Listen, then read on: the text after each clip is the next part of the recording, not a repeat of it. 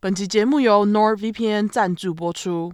今天的厂商爸爸 NordVPN 是全球知名的 VPN 品牌。如果你是 True Crime 的忠实听众，一定要看看 NordVPN。点一下就可以轻松切换 IP 位置，低成本享受更多跨区看剧跟电影，超赞！使用世界上最快速的 VPN，可以从六十个国家关注 True Crime。不止这样，NordVPN 更是拥有军阶等级的防护功能，守护你的线上资料、个人隐私资讯。不论是在家或是出国，保护你的网络使用安全。一个账号可以提供六台装置做使用，不止手机。电脑、平板也都可以用。现在快点搜寻 nordvpn.com 斜线 True Crime，或是在 nordvpn 输入 True Crime 优惠码 T R U E C R I M E True Crime 就可以享受两年方案加赠送一个月哦。还有额外的 nordvpn 十一周年限时神秘好康，平均一个月一杯咖啡的价钱就可以享受 VPN 服务。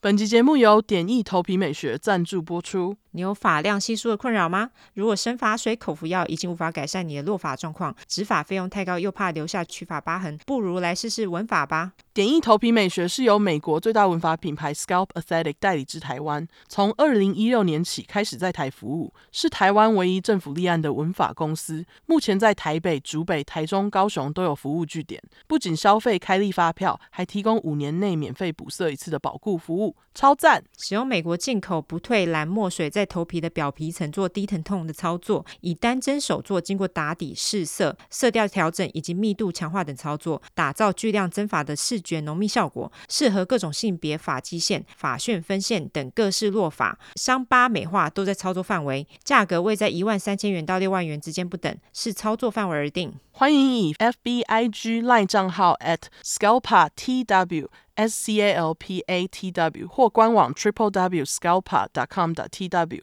预约免费现场咨询和体验。目前三月到五月有加码优惠，最高可享六千元折扣哦，赶快预约吧！进入节目。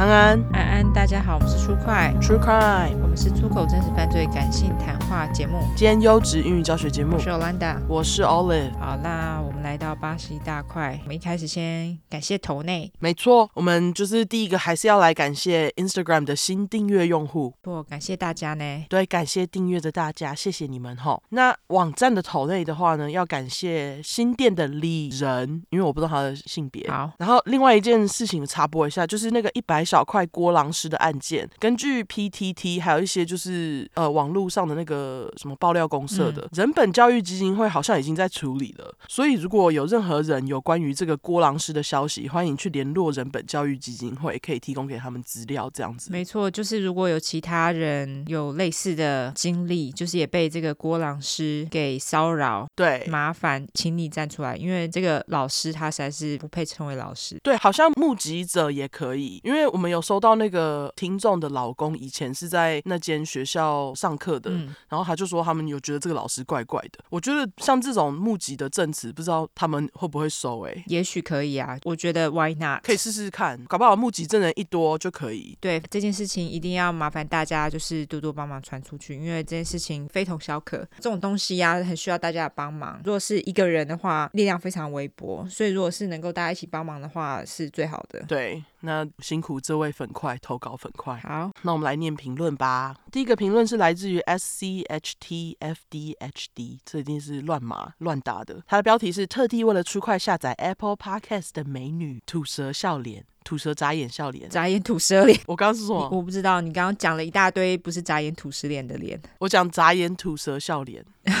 好，总之就叫她美女。她说必须为了你们来给五星，陪伴我上班开车的通勤，而且我竟然还推坑我那个挑剔高标准的男友入教了。嘘嘘脸，刮胡他应该会听到四哈。每次我们出去的时候，我都在副驾上睡烂。有时候我找给他听其他的 podcast，他都兴致缺缺。有一天我跟他说我最近在听的真实犯罪节目，他问说是那个记者吗？刮胡我在案发现场大笑苦脸，是那个记者吗？OK，因为他觉得那个也很容易想睡觉，哈哈哈，可能声音太好听了。OK，我。就说不是，于是放给他听母羊爸爸那一集刮胡，因为我觉得最震撼，哈哈。后面到目的地就不了了了之，他多打了一个。OK。对他多打了一个，因为我刚刚就嗯好，结果要回家的时候，我男友居然主动说继续听，我大惊，难道是入教了吗？OK，后面他几乎每次来我家载我的时候都在听，五哈笑苦脸。虽然他有说一开始听不习惯闲聊跟个人观感脏话，我就跟他说之后会跟着一起骂。刮胡，我本人就是哈哈笑苦脸，哎笑脸，眨眼笑脸，眨眼笑脸。OK，我今天那个 emoji 念的很对。没有，因为没想到我自己把充满 emoji 的那个留言放在第一个，那应该要放在后面。OK，对，还是眨眼笑脸。他说他有说听你们讲话比较有情绪起伏，然后资料很详细。我自己最喜欢英文教学，刮胡，因为可以听到很多问号，平常听不到的用词，而且超爱听闲聊，哈哈哈哈！好喜欢你们，继续加油支持。是说我想抖内大麻，但是我不会用，两个大笑哭脸，爱你们，爱心，感谢你啦，感谢。抖内大麻很简单啊，你就是输入你的信用卡资料就可以了。有问题来问我们。没错没错，我们会非常仔细的教学。当然，你也可以直接就是订阅我们的 IG 啦，好不好？最简单了。对，那个是最简单的，所以我们的声音是不好听，是不是？没关系，没关系。OK 啊，对，随便，反正我们不是记者。对，我们不是记者，无所谓。对，感谢美女，没错，感谢你了。那下一个是来自于 Be Nervous，哦，要紧张，OK，哦，他之前有留言过，他标题是已经不是台中大学生，记得前阵子有一个台中大学生他在台中很迷惘，哦，OK，好，对，他来回了，好，他说哟，你们好，我是之前的台中可怜大学生，其实听到留言被念到的时候，我已经转回 Y 的母校了，虽然回来住家里后也有很多 issue，刮胡我是台南人，但是因为男友也是同校的学生，不用再当周末情侣，我的生活已经改善很多，应该说。正在往好的方向前进，搬回台南应该会，因为台南比台中好。你这样会被台中人骂哦。我自己个人比较喜欢台南，台中人拍谁？台中天气好啦，但是我觉得台南的文化方面比较。台南天气也蛮好的啊，很热，太太热，太热。我最爱台南天气了。哦，台南真的是食物又好吃，对不对？又热，对，爽死。啊，有热。好，好，我可能要待在冷气房。好，那总之他说，我现在还是有在努力学陶艺。如果之前是二十分的成果，目前我觉得应该到了四十分。哇，好棒哦，恭喜你！不错啊。对，现在也正在产出我第一个正式的作品。有一段时间打开出块会想到以前自己一个人生活的日子，默默又把出块关掉。但是现在我会用所有捏泥巴的时间都拿来听出块，把喜欢的东西合在一起。谢谢你们填满我那些快乐和不快乐的日子。你们也是我未来想要成为的样子。如果未来有机会的话，可以寄作品给你们吗？我记得某块有讲过要怎么寄东西给你们，但我找不到。一行清泪脸，刮胡只用了一个表情符号，很好。可以私讯我们，对，可以私讯给我们，只是寄过来很贵啦。你等到有赚钱再说，好不好？或是我们回台湾的时候，你再拿来给我们之类的。对对对对对，或寄给我们家人之类的。因为你是学生，我们真的不好意思。对，嘿，没错，你那个你还是先努力加油，非常高兴，就是你有找到你自己的方向。对，然后继续捏泥巴，这样我觉得很棒，蛮好的，嗯，很好，恭喜你，恭喜你。对，然后回台南就可以随时喝温体牛肉汤了，好想喝，好爽哦。对，好想喝。好，好，恭喜你哦，台中大学生，呃，台南大学生，没错，现在是台南大学生了。好，对，好，下一个是来自于红茶不加冰，它的标题是不要随便放走害虫啊。OK，应该是在讲那个小块某一块放那个蟑螂。对，他说我要说放走蟑螂到底是问号？我以为我公司放走蚊子跟苍蝇的两位资深长辈已经是奇葩了，没想到还有放走蟑螂的点点点点点一大堆点，只能说点点点点点耳爆。对，没错。好，回来我要说你们的节目真的好好听，从找资料梳理到口述出来给大家听，都可以感受到鸟妈妈的超级用心，是不是？是不是？对，所以给五星是基本，大家给的无敌星星，我想我不需要再重复了。差低总结就是，我会一直听，一直默默支持，并且努力拉下线，爱你们，爱心围绕脸，满脸双眼爱心。你今天真的怪怪的，你今天怪怪的，你没有？我前几天跑去社交，我很累。脑袋转不过来，再次。哎、欸，但是我今天有记得纠错补充，好好好，我有，好好好，好，对对，好，满脸爱心脸，双眼爱心脸，亲嘴脸，好好好，OK，好好对哦，下一个又是一大堆 emoji，如果念错拍谁哈？那个感谢红茶不加冰，没错，感谢你喽，真的蟑螂杀死他们哈。对，麻烦请用力杀，还有蚊子跟苍蝇，谢谢。啊，不杀生的人就好吧，你让你放走，嗯、你的自由。不杀生的人，我祝福你好不好？不要被蚊子咬。我觉得你很棒，对，算你厉害，真的。好，下一个是来自于 Mini Kid。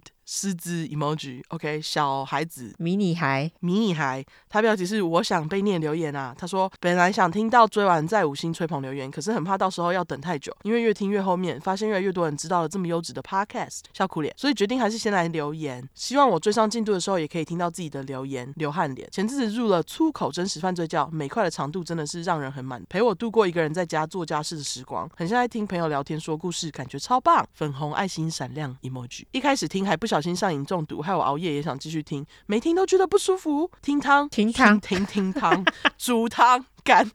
煮汤也听，还不小心煮到汤满出来，没发现流汗脸。现在听到终于调整成正常规律服用，刮胡毒大笑哭脸，也怕一下听完没得听，会有戒断症状，大笑哭脸。爱死你们的粗口真实犯罪，感性谈话被鸡掰给洗脑，刮胡鸡掰叫万岁，也快变成口头禅了。家中女性长辈听到都会微皱眉，笑哭脸。希望你们可以长长久久，不要离开我们。膜拜手，两眼爱心脸，加油，超爱你们的，亲嘴。Emoji，超多 emoji，我的老天爷啊！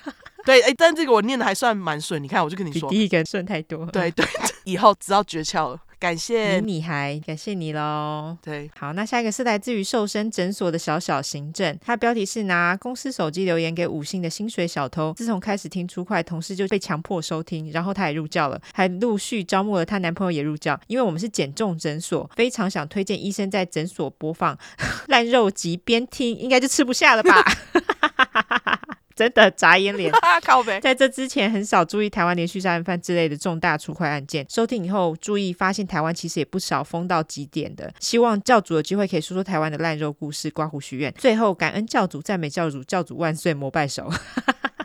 感谢你，感谢你，小小行政。那个有机会再说，好吧？对，有机会我们就说，因为有记者跟那个厉害的阿三师在做台湾的，我们有点怕，因为他们其实对案件了解很多啦。对，然后我们怕我们就是做，就是有点烧不到痒，烧不到痒，就意思就是这样啦。对，对啊，毕竟他们了解的比我们还多，所以你们可以先去。然后我们英文比较好，对，我们知道我们自己的优势，好不好？对对，然后我们英文比较好，我们就想说，啊，如果不翻英文的，要怎么英文教学啊？对，好，这是我们的优势。对。对，我们要善用优势，但是台湾的有机会，我们就说。对，没错。好，下一个是来自于魔法小仙子，他标题是魔法小仙子到此一游。安安，大家好，主持人 Y N O 您好，初快已陪伴我无数个失眠的日子。身为一个容易失眠又常常做梦的人，想睡好真是一个难事。自从听了初快之后，竟然可以在设定的三十分钟就睡着了。虽然还是会做梦，哦、而且现在做的梦都含有 犯罪成分。有时梦到有人托梦给我去帮他破案，哦，有时又梦到我抽到。免费游乐园门票，结果被人抓去卖猪仔，哭哭。很喜欢两位主持人的主持风格，说脏话也很疗愈，而且一点也不假掰，还优质英语教学。喜欢你们帮坏人取小名，听了很有代入感。别台的英文名听到后来都不晓得是谁杀了谁。谢谢你们的一直用心制作，希望以后还能维持一直更新。出快最赞，排行第一。许愿以后出刮胡出魂，鬼故事，好期待。P.S. 故意不留 emoji，让你们比较好念哦。魔法小仙子怎么人这么好？哎、欸，他不是说他那个做梦会梦到很多那个什么无为不为的吗？嘿，Hey. 我今天的故事就跟梦非常有关系哦。好哇，无意中选到一个配合你故事的评论，真的完全我看到我觉得哎，干也太巧了吧？哦，好好期待哦。对，所以魔法小仙子你非常适合今天的快，好不好？好，对，好，感谢你，感谢你留言哦，哈。还有故意不留 emoji，非常贴心，对，非常赞，棒棒。下一个是来自于老师上课都不能讲脏话，他的标题是一听上瘾，已不知道几刷。以往都是开着 YT 当 podcast 听，但是要找资料或滑手机就会跳出来很不方便。因为知道我在案发现场也有开 podcast，顺便看看有哪些可以听。应该是被 DK 推坑的，第一次点进来，因为前面都是评论，就往后拉一点点，第一句就听到几白狼刮胡，哎，可以这样说话吗？张大眼睛，兴奋脸，原来限制没有 YT。那么多，有点中邪的感觉，不用哈草就很嗨，这一定是邪教。每天醒着睡着，只要有空都爱听，不听感觉恐慌症会发作。超级爱刮胡眼睛爱心脸，也没有 emoji，谢谢你。对我你的部分我都故意给你贴，那我没有 emoji。哦，怎么这么贴心？因为你不喜欢。对。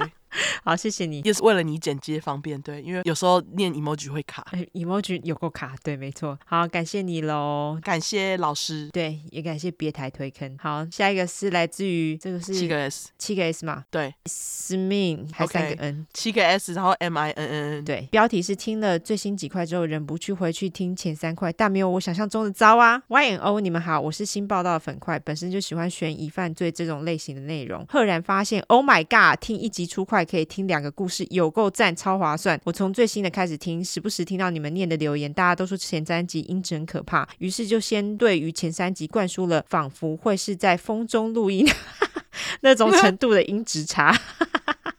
你后来实在太好奇音质到底有多差，就忍不住回去听刮胡。还有一个原因是第一集是在讲 TED，我的十二岁家教外国小孩居然也知道他是有多红哦，他超红的啊，哦超红，他红到翻，超红，大家都知道他。对，那个美国每个人都知道他，几乎真的。对你讲 TED Bundy，大家就哦，哦他，对，大家都知道，而且就是马上会打开话匣子。哦，对对对，因为大家都知道，嘿。但我觉得因此还好啊，就很像我身临其境在一个视讯聊天室里听朋友讲故事，我就乖乖听，安静闭嘴，好爽，满脸爱心脸。总之希望有天能被念到留言，希望你们继续讲好听的故事，双眼星星脸，Remy 好可爱，出快万岁哦，谢谢你哦，对，谢谢你，S mean，没错没错，谢谢你喽。我们真的就是在视讯聊天室里面录音，对，我们我们真的就是啊，那个时候就是这样子，对对，因为那时候就不知道，嘿。对，那时候我们呃，我们只是试试水温啦，刚开始，刚开始对，对，没想到就是，you know，对，麦克风要花钱什么的，然后我们当时就想说，好啊，先不要买，对，对，结果音质很差 对，好，好，那非常感谢大家的留言呢，谢谢大家，大家继续留言留起来好吗？对，然后希望失眠的人就是不要再失眠了，真的失眠痛苦，对，靠吃块就吃块，靠出块就吃块。我讲吃块，吃块，吃块，我没有讲十块。OK，好好好，OK，好，那你要纠错嘛，对不对？补充啦，补充，补充，补充，对对对，就是说两集的补充哈，在这边。就是七十八块的出块笔记，其中一个受害者派派，当时我的生日没有讲，然后就是有一个热心粉块，他去找找到，好，那这个受害者派派的生日是一九八六年五月二十四号，双子座。哦，双子哎，双子最近蛮红的哦，对，但派派死了，哦，派派死了，OK，对对对。对对对，那感谢这位热心粉快来提供，那我就是补充一下派派的生日。好好好，那就这样咯，那我就来免责咯。好，因为我们的主题是在讲有关血腥暴力或是性虐待的内容，建议有类似创伤或经验的人，还有不喜欢这类题材，你就不要听喽。那十五岁以下也不要听，妈妈带着也不要哈。会用比较轻松的方式去讲这些故事，并不代表我们不尊重受害者，毕竟案件内容都很沉重，因为我们都是开杀人犯玩笑，对于死者会给予绝对的尊重。还有我们的故事就是充满了偏见，好吗？因为我们不爽就是会骂人，我们不是媒体，不是警察机构，没有义务。保持客观中立，要听客观中立故事的人就可以转台啊，或者自己去找资料最中立的，不要来跟我们靠背了哈。另外，我们住在美国有一段时间了，所以还是会中英文夹杂，毕竟这是翻译的故事。我们还英语教学，优质英语教学节目，好不好？有玻璃心的人这边给你个警告，我们逮到机会就说中国共产党或某些中国人的坏话。所以，假使你不喜欢我们讲中国坏话，就不要听啦。不喜欢听脏话的人，哦，真的可以直接关掉了，我们就无缘拜拜。另外，如果我们有提到加害人有心理疾病的话，并不代表你有心理疾病就会干一样的事情。有很多人都有一样的心理疾病，也是充满正气。所以，如果我我们今天骂加害者，并不代表骂所有有相同心理疾病的人。大家请勿自己对号入座喽。没错。好了，今天我先骂。没错。我今天我刚刚就已经说了嘛，刚正好我们留言给我们的一个影子梦。对，大家都知道，就是台湾人还蛮爱讲托梦的哈。对。那大家也都会喜欢讲啊，梦到什么啊，代表什么啊这样子。那美国人就会比较喜欢说啊，我这个场景我梦过，有 déjà vu，déjà vu 就是好像梦过感觉，或是有看过的感觉。对。我这次要讲的案件呢，跟梦超级有关，而且还因此成为一个。冤狱案件，而且还跟邪教有一点关系啊！冤狱，对，没错，我们就是接上礼拜那个邪教，对，只是受害者并不是因为邪教而受害，就是 OK。废话不多说，这个案件我先从一个叫做 Karen Ann Phillips 的人开始想起。哎，他还是我老公的远亲，因为他的姓一样。哦，对。但是 Phillips 在南方算是一个蛮大的姓啦，所以不算是太稀奇的一件事。OK。总之呢，我就叫他凯凯。好，凯凯是在北卡州出出生的，北卡州就是南方州啦。嗯，他是出生于一九五六年四月二十九日，金牛座。凯凯在二十岁之前呢，都是住在北卡州。他一直到一九七七年决定搬到伊利诺伊州的芝加哥去，就是往北走。当然呢，一个年轻人从比较小的地方搬到大城市，对凯凯来说，当然就是充满了好奇心跟希望嘛。对，凯凯他到芝加哥之后，就进入了一个叫做 Aurora University 奥罗拉大学念书，而且他也毕业喽，他拿到了生物学士学位。那凯凯的目标呢，其实当一名护士，所以他毕业后，他又继续到一个叫做 Rush University 拉许大学 附属的医学中心继续念书。为此，凯凯就在一九七九年的时候搬到芝加哥的一个郊区，他那个郊区的名字叫做 Oak Park，中文我就翻成橡树园。OK，凯凯在那边的公寓呢，他租了一间 studio。大家可能不知道什么是 studio，我大概说明一下。所谓的 studio 就是没有房间的房子，它可能会有厕所，但是完全没有隔间。意思就是说，如果厨房的话，厨房就跟你睡觉的地方是在一起的。对，就是整间开放的区域啦。对，没错没错。总之呢，这间公寓是位在一个叫做 Austin Boulevard 奥斯汀大道上面。那也在这个时候，凯凯接触到了一个叫做 Temple of Kriya Yoga，我就直接叫这个地方叫做苦鸭庙。好，但大家听到一个关键词就是瑜伽嘛，但就是利用瑜伽把你带进这个奇怪的庙。这间瑜伽庙现在还在哦，而且还有网站。哦、是哦，我有去看了一下，他们还提供了非常多课程呢，到现在还是。哦，那总之呢，在七零八零年代，如果是长期听出快本快们都知道，这个年代简直就是许多人参与各种各式奇怪宗教的年代嘛。对，因为嬉皮盛行嘛，尤其是跟那个什么印度相关，因为瑜伽是来自于印度嘛。对对对。所以大家就是对于印度突然非常向往，所以那时候一大堆什么咕噜都出现。当然，凯凯他要赶一波流行啦。那这个苦鸭庙是在六零年代后期建立的啊，都说瑜伽的就是跟印度有关嘛。但就有一个咕噜啊，当初这间庙就是这个咕噜跟一些所谓的占星家一起创立的。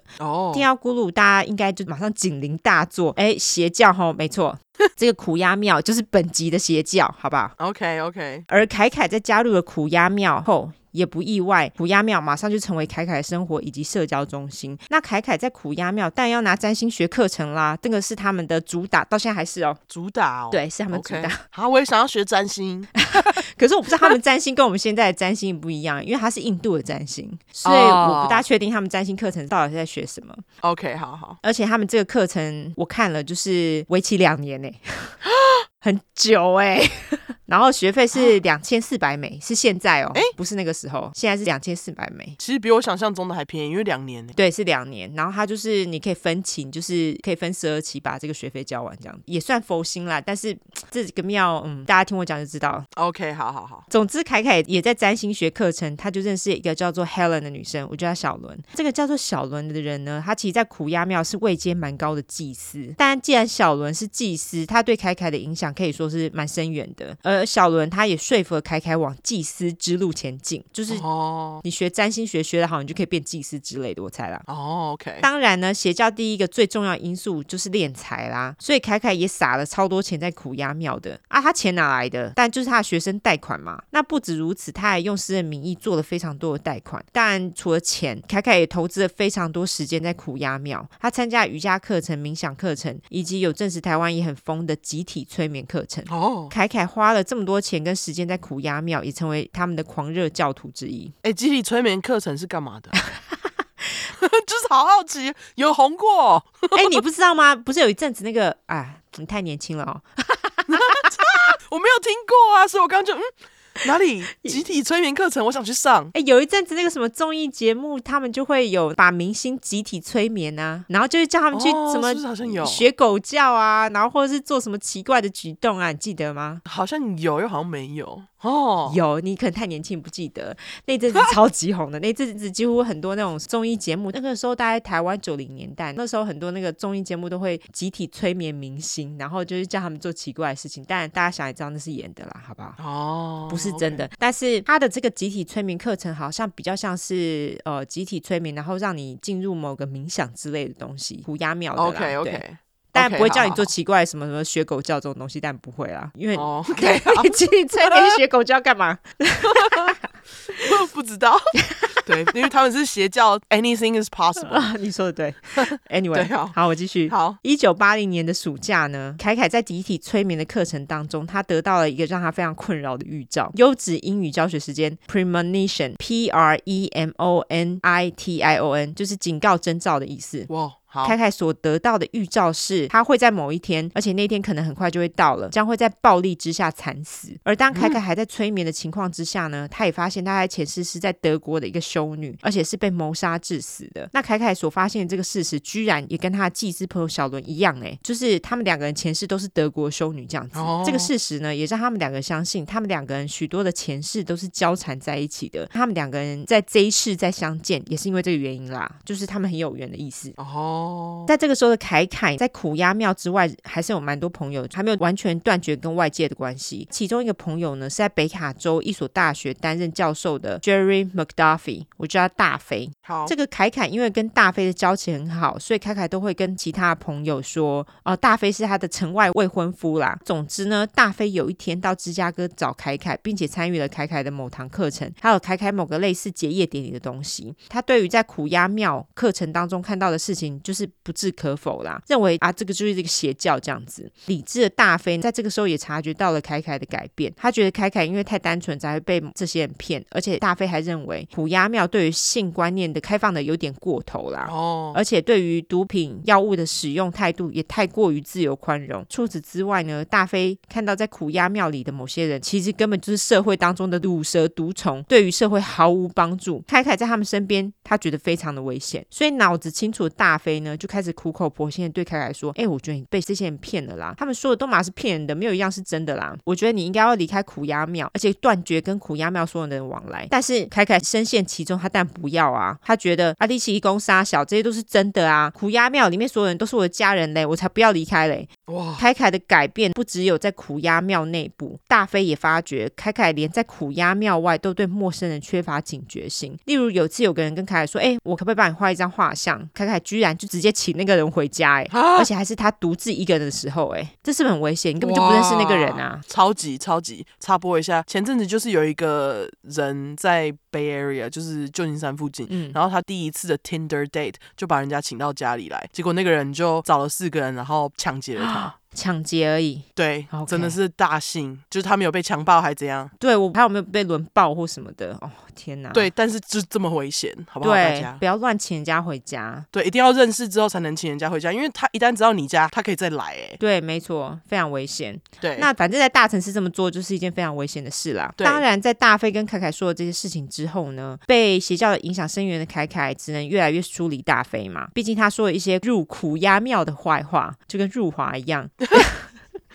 声称是城外未婚夫的好朋友，无法接受影响自己这么深远的东西，但也更将凯凯更推向了邪教的深渊。在这个时候呢，一个叫做 Peter 的人，呃，我就叫阿比，他住进了凯凯家楼上的那一间公寓，就楼上邻居这样子。阿比跟凯凯没多久也成为了好友。一九八零年十月二号傍晚，凯凯敲了阿比的门，问他是否想要玩扑克牌。阿比也让凯凯进门了，两个人就在晚上七点到九点之间打了扑克牌，玩了桌游。接着呢，阿比跟凯凯说：“哦，他得要烫个衣服。”于是凯凯就跟他说：“哎、欸，我可以把我的熨斗借给你啊。”所以两个人在打完牌之后呢，凯凯就带着阿比到他的公寓，把熨斗借给了阿比。阿比在跟凯凯借了熨斗之后，他就把衣服烫好以后，他大概在十点左右，他把熨斗还给了凯凯。而当阿比敲凯凯的门，凯凯来应门的时候，他手上是拿着电话，正好正在讲电话这样子。所以凯凯他只是跟阿比做个谢谢的手势之后，就继续回到他跟电话那一头的对话。而阿比这时候也听到凯凯跟电话另一头的人说：“哎，明晚不要打给我，我会在庙里。”那其实这个时候。电话另外一头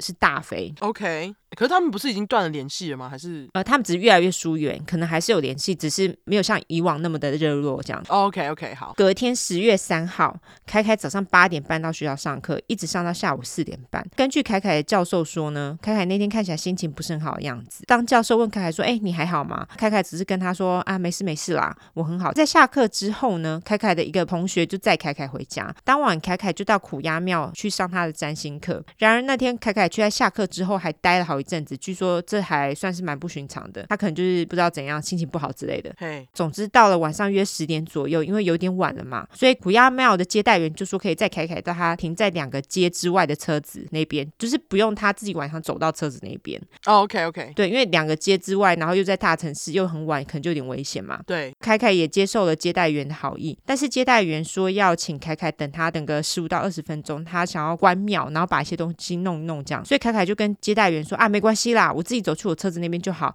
没问题，没什么大不了的。所以他就自己走了嘛。半个小时后，小伦打了通电话给凯凯，这个时候的凯凯正好在他的公寓门口，他听到了他的那个电话铃响后，他就连公寓大门都没有关，就赶快跑到他自己家里去接了那通电话。意思就是说，公寓大门这个时候是敞开的。OK，凯凯在接了电话之后，当然就开始跟小伦聊天嘛。两人聊了大概二十分钟之后，他们也约了隔天早上十一点要一起去跳蚤市场。当晚晚上约一点左右，就是隔天的凌晨一点啦。凯凯的邻居叫做 Mohammed，我叫小马，是他隔壁的邻居哦，哈，不是楼上那个。OK，那他听到从凯凯的公寓当中像是有争吵的声音传出来，在这个时候，小马因为他还醒着在看电视，于是他就把电视的音量关小，然后把耳朵贴着那个墙壁，看看隔壁是怎么样，怎么一回事。小马听不出来他们是在说什么，但是他可以听到隔壁有两个人争吵的声音，而且声音还蛮大的，听起来好像也很生气的样子，因为还有敲打的声音。这些声音因为越来越大声，所以小马就出门到了凯凯的公寓门前，就在隔壁而已嘛，他就敲了凯凯的门。那这个时候里面争吵声跟敲打声马上就停止了。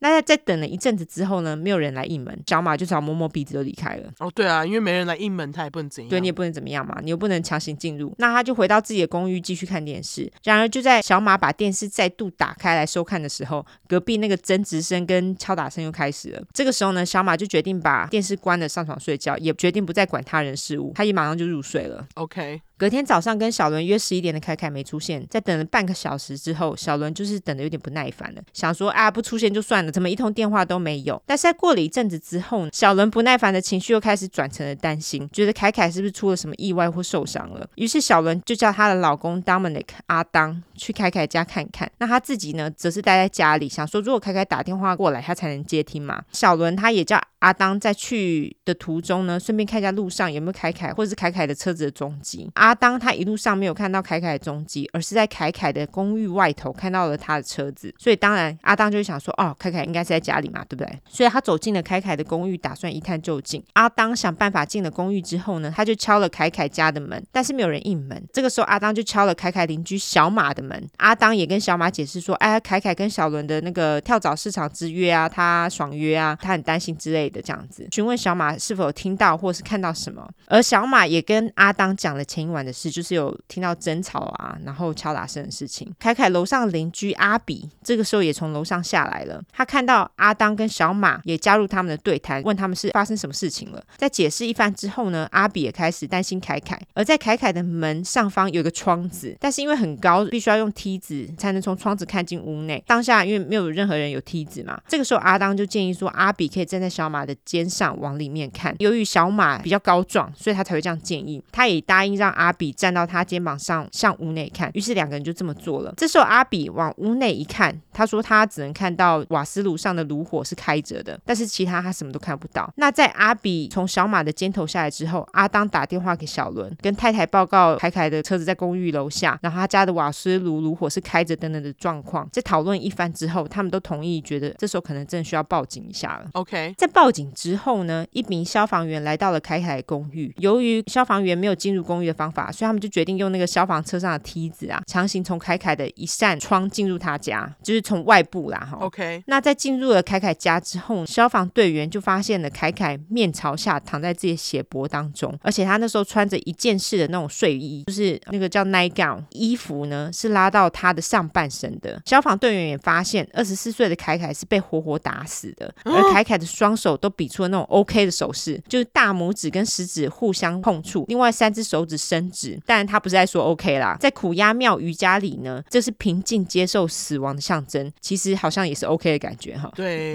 哦，对啊，就是 OK，我要死，对，就是平静接受这样子。对，意思是凯凯是被打当下，他知道自己即将死亡，因此用最后的力气比出了这个手势。但你会问说，哎，这个你怎么知道是凯凯自己比的？不过根据警察的报告，他们认为这是凯凯自己比出来的，而不是事后被人摆弄的啦。OK，而在警察强行将凯凯公寓的大门打开进入之后呢，阿当也往公寓里面瞄了一眼，他马上就后悔了，因为他对现场残暴的景象毫无准备，他也震惊的跪倒在地上。在检视了案发现场之后，警察就发现凯凯的黑胶唱盘仍然在转动，黑胶唱片放的是苦鸭庙的祈祷唱片啦。如果大家想知道的话，OK，那电视和一个灯台都被弄倒在地上，但这一切都很明显，就是凯凯在被杀害之前，他曾经奋力挣扎抵抗。凯凯在紧急送到当地医院之后，医生也正式宣布凯凯的死亡，接着就把凯凯的遗体送去验尸。OK，那现在警察最重要的工作，当然就是询问凯凯附近的邻居们，看看有没有人当晚看到什么不对劲的人事物嘛。鉴识团队这个时候也开始在案发现场附近搜证。凯凯家的后门呢是锁上的，所以伤害凯凯的人应该不是从后门进入的。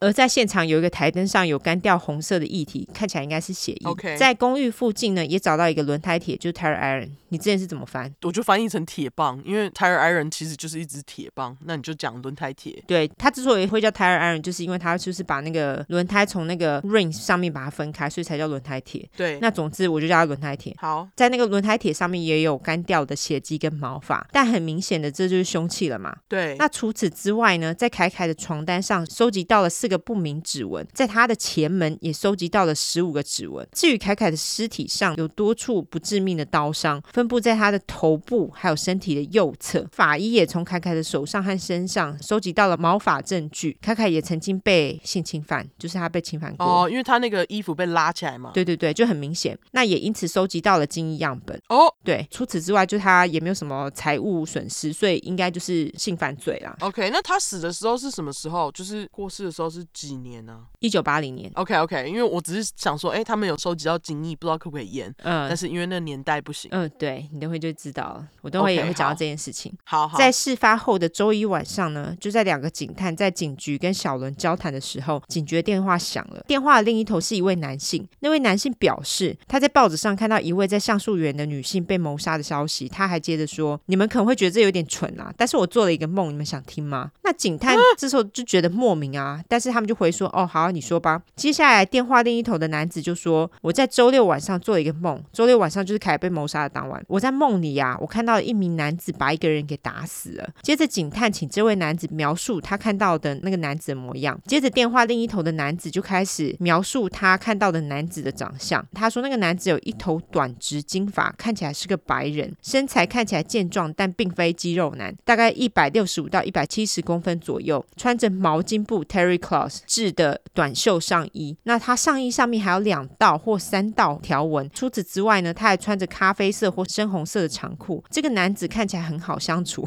不知道怎么看的。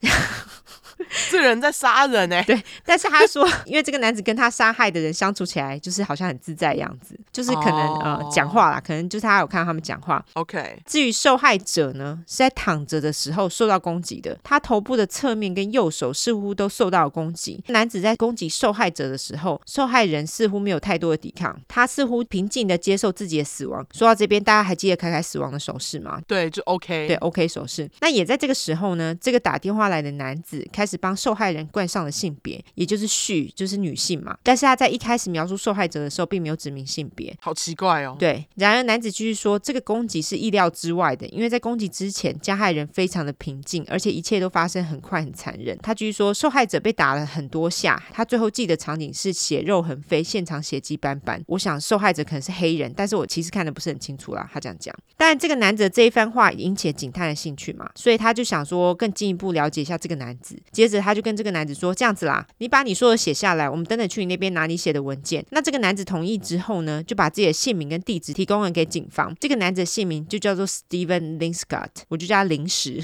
临时，哎，他该不会就是吉白朗吧？继续听就知道喽。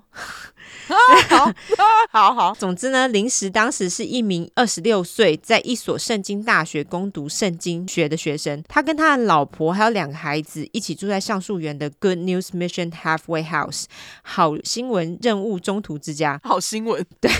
叫 Good News 啊，对，我知道我翻成好新闻。好好，在这个中途之家呢，是给那种坐完牢要回到社会的罪犯们的一个中途住处啦。但是临时他其实不是罪犯，他其实是这个中途之家的顾问。而这个中途之家其实就位在凯凯住的公寓的隔壁而已。哦，临时呢，他也是在凯凯被杀害的前一个月才搬到橡树园的。也因为这个中途之家就在凯凯住的公寓的隔壁嘛，所以当初警察在访问附近的邻居的时候，其实他们就已经访问过临时了。警察在得得知临时的地址之后呢，大家马上就去拜访他了。那他们也从临时那边拿到了他写下来的梦境。我还大致说一下其他他手写内容的细节。好，他说，当我在做梦的时候，第一个阶段的梦境非常清晰，于是我醒来了。因为梦境太清晰，我试图想要忘记这个梦境，然后试着睡回去。我睡回去之后呢，就梦到了整个攻击的过程。在这之后，我就醒来了，因为太真实，太让人困扰了。然后我觉得我听到我家里前面的房间有声音，所以我就起身去查看，接着便回来继续睡。第一个阶段的梦。梦境是受害人被攻击打倒的样子，他跪下，接着倒下，并没有给予太多的反抗。好了，接下来的部分呢，有两个说法，一个说法是来自于警察，另外一个说法是临时事后说的。好，根据警察的描述，警察在找临时的时候是边读他的手稿边做笔记啦，接着问临时为何没有描述那个凶器的样子，临时又说哦，他觉得凶器看起来像是轮胎铁的样子。然而因为这段对话从来都没有录音过嘛，对不对？因为一九八零年嘛，对。但是现在警察都随身携带相机啦，但也是有原因的。就是因为这个状况，但是临时事后呢，他却否认他曾经说过这段话。他说他从来都没有说过轮胎铁这段话，哦，所以他觉得是警察事后编的。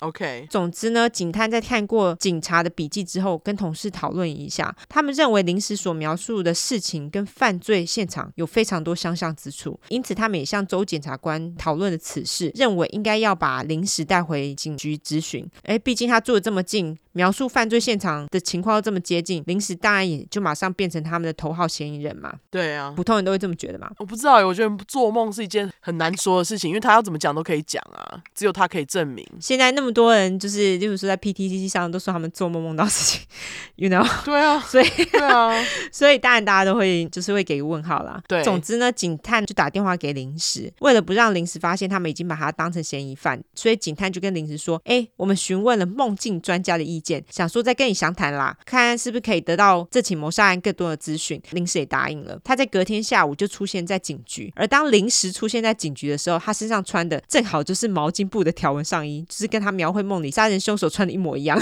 哦，除此之外，临时其实整个人也正好就符合他所描绘的杀人犯的长相。他不但就是金色短直发，身高跟身材其实也跟他自己描绘的一模一样。他怎么那么傻？我们继续听故事就知道，这非常奇怪。OK，就当警探将临时带进咨询室之前，有另外一个人在另外一个咨询室。当时警察跟那个人读了他的米兰达警告。大家都知道，警察要咨询嫌疑人之前都必须做这件事情嘛，对不对？对。警探这个时候也马上跟临时表示：“哎呀，那个只是例行公事啦，只要是来跟我们讲话的人都得要读这个给他们听，就是一个形式啦。”他还说：“刚刚那个人啊，你看到那个人是家里被抢了，我们是读给他听啊，纸上作业啦。”他就这样讲。哇，警察好聪明哦！对，就是为了放下他的警觉心啦，很聪明。对，在将临时带进了咨询室之后呢，警察就读了临时的米兰达警告嘛，就废话不多说，直接进入主题。警探他就表示：“好啦，我们继续来谈谈你做的这个梦。”于是临时就说：“周五是一个非常普通的日子，他去了学校之后，他回家就修车了，接着他就做了作业，然后晚上他念了一些书，跟一些邻居聊聊天。然后临时继续说：我老婆在晚上十点半左右，在我之前先上床睡了，我大大概过了半个。”小时之后也上床睡觉了。那警探这个时候就问临时说：“那你上床睡的时候，你老婆还醒着吗？他可以证明你在十一点左右上床睡觉吗？”临时表示：“哦，他已经直接昏倒了啦，所以他不知道。”接着警探他就在跟临时确认很多梦的细节，例如警探还问临时杀人犯的性生活跟心境等等。如果是我，我一定觉得很奇怪，因为明明就是一个梦，问我杀人犯的性生活，不是很奇怪吗？我怎么会知道？对，就是这样。我一定会跟警察讲说，我哪里在？对、啊，我是跟你讲我的梦，帮你办案，然后你再来问我这个。Exactly，这就是他这么觉得。但是临时还是将自己能回答的部分都尽量配合警探回答了。啊，他好配合哦。对，好。那接着警探就跟临时说：“好，我们会跟一些灵媒谈论一下你的梦境内容，我们再跟你联系。”这样。然而隔天，警探在跟临时做联系的时候，临时这时候也开始有了警戒心。哦、他们觉得警察现在是不是把他当成嫌疑人了？所以临时也很直接的问警探说：“我知道我昨天做的这个梦很乐意帮忙啦，但是我是不是成为你们的嫌疑人了？”但警探就赶快直接否认啊，说：“哦，没没没没有啦，你不是嫌疑人这样子，我们只是需要你帮忙而已。”然而警探他们就假装想要透明化他们整个咨询过程，就跟临时说：“哎呀，你把你的疑问写下来啦，然后带到警局来给我们，我们帮你解答啦。”还更表示说：“我们想要请你帮忙描绘那个杀人犯的画像。”所以在周五晚上，临时再度回到警局的咨询室，他的对面这时候是坐着警察跟人像师，当然那个只是梦。动。我有时候自己做梦梦到，就算是熟人，有时候醒来忘了到底是谁，你知道吗？所以临时这时候就很努力的把他一周前做梦梦到杀人犯的长相跟人像师说。在过了一个半小时后，人像师画出来人像干。跟临时长得有够像，连人像师自己画完之后都一直看着临时，想说啊，这不是同一个人哦。好，好啦，我知道大家你们很想看有多像，但是关于这个案件照片其实超级难找，我真的找不到，哦、所以很抱歉无法比对。总之呢，人像师觉得临时根本就是在描述自己的长相啊。过了一下呢，这个时候助理检察官也到了咨询室，于是警探要临时再跟助理检察官说一次自己的梦境，这也应该是临时第四次跟警方说他的梦境，所以这次临时讲的其实已经有一点。心不甘情不愿，就觉得很烦，怎么一直讲这样子？临时在讲的时候呢，警探也开始加油添醋，开始把临时原本没有讲的细节加了进去。哦，例如警探会说，他就会用那种问话的方式去做点暗示。他说啊、呃，受害人是怎么认识加害人的？临时就会回答说，啊，梦里没有有啊。警探就会说，那你觉得嘞？那临时当然就很莫名啊，他就会回说，哦，我不知道啊，他可能到加害人家拿东西，或是推销安利啊。他真的是讲推销安利哦，不是我乱讲的哦。Amway 吗？对，他就说 Amway her，他就这样讲哦，真的是安利好。对，他就说安利，他说瓦兹，然后接着呢，临时就开始觉得很阿杂，觉得这一切都非常奇怪。接着临时再度问警探说：“哎，你觉得这件事情是我干的吗？”那在场的警探跟人像师还有助理检察官就开始结巴，最后是助理检察官说：“啊，没没有啦，我们没有怀疑你，我们只是想要确认我们的明星证人没有参与此事，才能上庭作证啊。”结果临时还是傻傻的相信了。哈，我觉得临时不是哎、欸，他真的只是做梦哎、欸。大家听了就知道。好，现在到底是怎样？好 好。对，好。然而，就当临时在警局被质询的时候，临时不知道的是，警察这时候也派了两个便衣警察陪同另外一名高级助理检察官拜访了临时老婆 Lois 小洛。但他们也是轻描淡写说：“哦，他们认为临时是嫌疑人的这个事实，其实也也是唯一的嫌疑人啦。”他们跟小洛说，他们只是需要更多案件的细节，并且将临时剔除是嫌疑人之一。接着，他们就问了小洛临时的宗教信仰，还有临时是否使用毒品药物等等。警方。这这时候也得知临时曾经使用过一次毒品药物，但是在那之后就突然戏剧化的直接受洗成为虔诚的基督教徒。当检察官在访问小洛的时候呢，其他检察有故作轻松，就是啊哒哒哒哒，然后就这样子巡视了他们的住处。那当然，在整个过程当中，小洛都非常配合，因为他其实不认为自己的老公就是嫌疑人，对，觉得整件事情只是警察在剔除嫌疑人的例行公事而已。一直到了当晚的十点半，在警局待了一整天的临时仍然还没有回家。这个时候，小洛不知道该如何是好，所以他。决定当下跟一个他唯一能信任的人寻求协助，那就是好新闻任务中途之家的主任，他叫 Chaplain Russell Stroop，我叫他老卓。好，老卓于是马上就给出了非常实质的建议，他要小洛洛跟临时说，马上离开警局，不要再继续跟这个案件扯上关系了。他觉得临时已经提供给警察够多的帮助了。那我们再把镜头转回到警局，这个时候临时的咨询已经正式成为犯人的咨询了。虽然临时一直表示想要打电话回家，但是警察就是不让他使用电话，一一。直到半夜，警察终于让临时打电话回家。那小洛也马上跟临时说，警察跟检察官曾经到家里刺探他的背景啊。他赶紧把老卓交代的事情跟临时说了。在挂了电话之后呢，临时也马上跟警察说，他觉得他已经说的够多了，他打算要回家了。这个时候呢，马上风云变色，警探的态度马上变得非常不客气。他们跟临时说，你哪都不能去，而且也马上没收了临时的钥匙跟钱包。这个时候，临时才惊觉到，哦，他就是警方的嫌疑人。哦，你刚刚有说冤狱。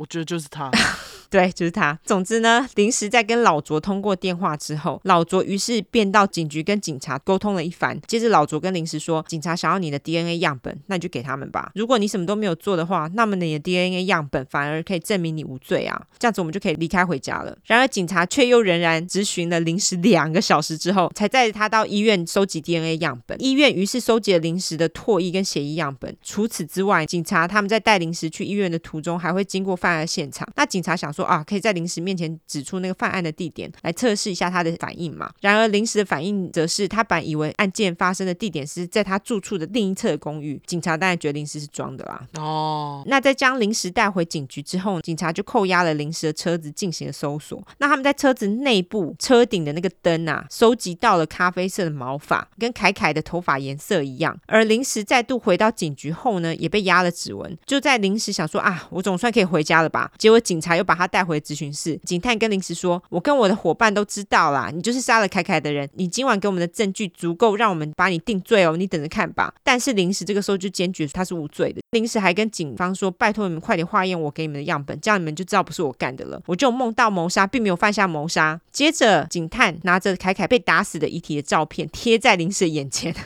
这是故意的嘛？那临时就赶快把他目光移开，而且转头。这个时候，警探开始对着临时怒吼，就像那个电视电影演的那样子。临时说他没有看到，但是他可以听到每次警察对他咆哮的时候，手指都一直不停的敲打的照片。警探更说，临时把所有犯案现场的细节都说出来了，你怎么可能不是杀人犯呢？你描述现场发生错的事啊！接着，警探更拿出临时之前帮他们描绘的那个杀人犯的人像，对临时说：“你看，这根本就是你呀、啊！”那当临时再度看到那个人像的时候，他发现那个人看起来更像他了，No. 因为那个人像师后来居然又擅自加上了鬓角、胡子跟眼镜，根本就是照临时画的。警察最后也讲想到，临时根本就是穿着他所描述的杀人犯相同衣服啊！我不知道为什么他要穿一样衣服，你不觉得这这，这太莫名了吗？他可能 我也不知是不是那时候很流行，可能对八零年代 大学 T，对那时候很流行吧。Anyway，那在这个时候呢，临时已经在警局待了八个小时，那他也受够了，他起身想走。这个时候警探也起身，用他自己的肉身挡住了临时，并且警告临时说：“这个谋杀案将成为你的负担，你将一辈子背负这个谋杀案。”接着警探也也用一种很厌恶的口气跟临时说：“我不觉得你梦到这个谋杀，这不是梦哎，这个可是谋杀哎，这个女孩死了，你就是那个杀了她的人。”但是临时仍然坚持。他没有在跟他们玩游戏，并且说，我不需要背负这个一辈子，因为这不是我干的。接着警察又问了临时啊，还是你梦游了？你有梦游过吗？那临时也马上否认说：“我从来都没梦游过，这不是我干的。”由于警察没有任何口供或实质证据，他们也无法羁押临时，他们也就让临时离开了。但是接下来的一个月呢，警察就一直不停的跟踪临时，或是骚扰临时，给他压力。一九八零年十一月二十四日当天下午，临时开车回家的途中，警察半途拦截临时，要临时下车，并且以谋杀凯凯的名义逮捕临时。但临时马上就被戴上口罩，呃，不是口罩，手铐，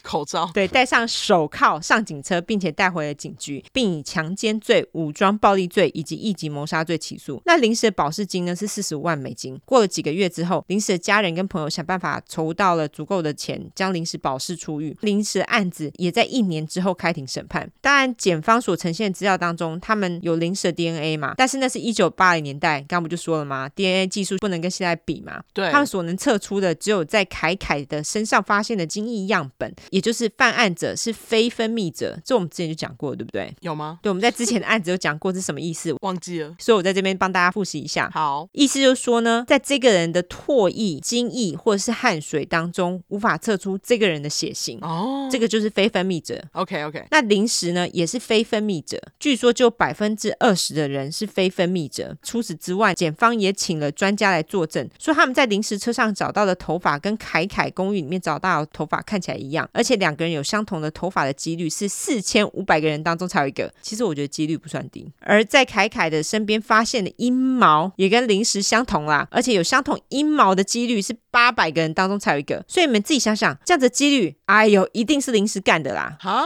我觉得几率蛮高的，我也觉得几率蛮高的。对啊，而且他们在大城市呢，就警察太想要结案了，我觉得。我也这样觉得，而且他们就已经认定是他了嘛，他们就一头热嘛。对啊，所以就在一九八二年六月十六日，陪审团认为临时强奸罪无罪，但是一级谋杀罪有罪，临时也因此被判了四十年的有期徒刑。OK，好了，我们抓到吉白狼了吗？故事还没完。在临时判刑的三年后，一九八五年，伊利诺伊州上诉法院决定翻转临时案件。他们认为判定临时有罪的证据并不充足。当年的十一月，临时又被释放了。但是在隔年的十月呢，最高法院却认为，呃，证据很充足啊，所以又翻转了上诉法院翻转的决定。